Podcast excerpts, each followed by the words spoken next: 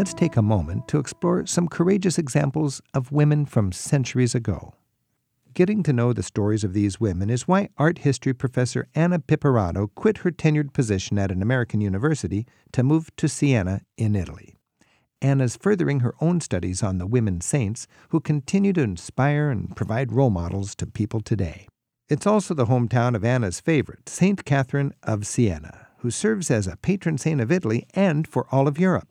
You know, Anna, I'm interested that you've devoted your higher education and, and a lot of your guiding and your teaching to a female saint. Is there something unique about the women who become saints? Because they're not really known for being submissive. It seems like they're more rebels than submissive. And when we look at the history of Europe, women don't have much of a role unless they happen to be rebel saints. Yeah, and I think that's why I was drawn to them because they were able to break out of that mold and do things that other women couldn't do.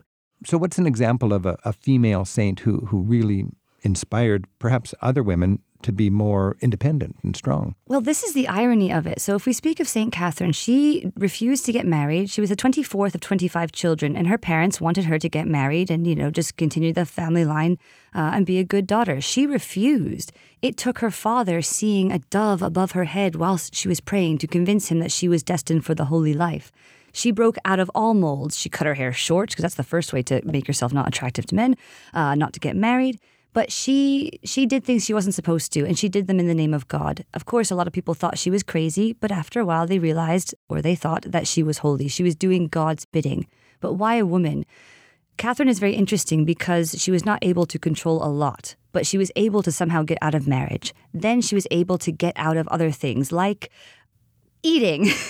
she the only thing that women could control was their own body really. The only thing that even then they couldn't. But Catherine refused to give in to the desires of her confessor who wanted her to say eat a little bit of steak. She said, "No, God will sustain me. I will just eat the host." So she was quite a rebel. She was a rebel. And when you look at history, a lot of people say, well, talk about the women as far as writers go and mm. artists go, but there weren't that many. But if you look at all the saints, there were plenty of women saints. There were, and it's, it's, I don't think it's fair to say there weren't there weren't women artists or there weren't women writers. They weren't given the chance. Right, that's what we don't hear about. Yeah, and Catherine actually was the first female doctor of the church because she wrote letters and she wrote a dialogue. She didn't write it though, she dictated it. She finally learned to read and write by miracle at the end of her life because only a miracle could teach a 14th century woman how to read. Wow. Now, are there other women saints that, that you find inspirational? Well, I really like her. She is she is my go-to saint. I quite like Teresa of Avila because of or Avila because of the art that has been dedicated to her. I really like some of the early Christian martyrs for the tortures they endured and the art that came out of those tortures. What's an example of an early Christian martyr, a woman who was uh, martyred and tortured? And well, one that, we'll you'll see? see all over Italy would be Catherine of Alexandria. Hmm. And she was very, she's the patron saint of wisdom and education. And she challenged the philosophers to believe in God and to, to reject paganism. She challenged them. They said, no, she's got to go. And they tried to torture her on a spiked wheel. Uh, but the only thing that could kill her was chopping her head off. That's the surefire way to kill a Christian back in the day chop their head off. But not before you do a few tortures, like St. Lucy with her eyes or St. Agatha with her breasts being cut off. You'll see these things in churches. You got your PhD in 16th century Catherinian art. Yes. That seems pretty specific. It's very specific. What's it, the value of studying Catherinian art, and where might we see that in our travels? The Caterinati, or people who are devoted to St. Catherine, go to different sites, and there are art cycles, fresco cycles, or print cycles you can buy to help you understand her life. And by understanding her life, you can understand Christ's life because she lived a very humble, charitable, life. She was a peacemaker, she was a healer.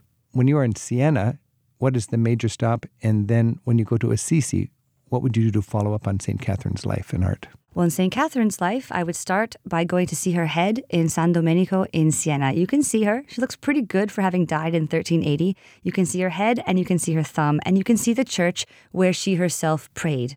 Okay, you can see Catherine's head and her thumb in Siena. Yes. What if you want to see the rest of her body just to keep things well, her, complete? Well, the rest of her body is in Rome, Santa Maria sopra Minerva, a beautiful Gothic church by the Pantheon. Uh-huh. And one foot is in Venice in the church of San Giovanni e Paolo. You could put a beautiful trip together just on the body parts of St. Catherine. I think you could. Venice, Siena, and Rome. What's wrong with that? Anna Piperato, on that note, I think I'll just say thank you very much for an appreciation of saints that I had never had until right now. It was a pleasure. Thank you very much. Grazie.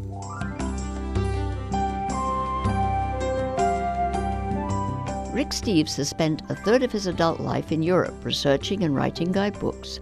Europe Through the Back Door teaches the skills of smart travel. Travel as a political act adds meaning to the journey. And Rick Steves' best selling country, city, and pocket guidebooks cover every corner of Europe. To learn more, visit the travel store at ricksteves.com.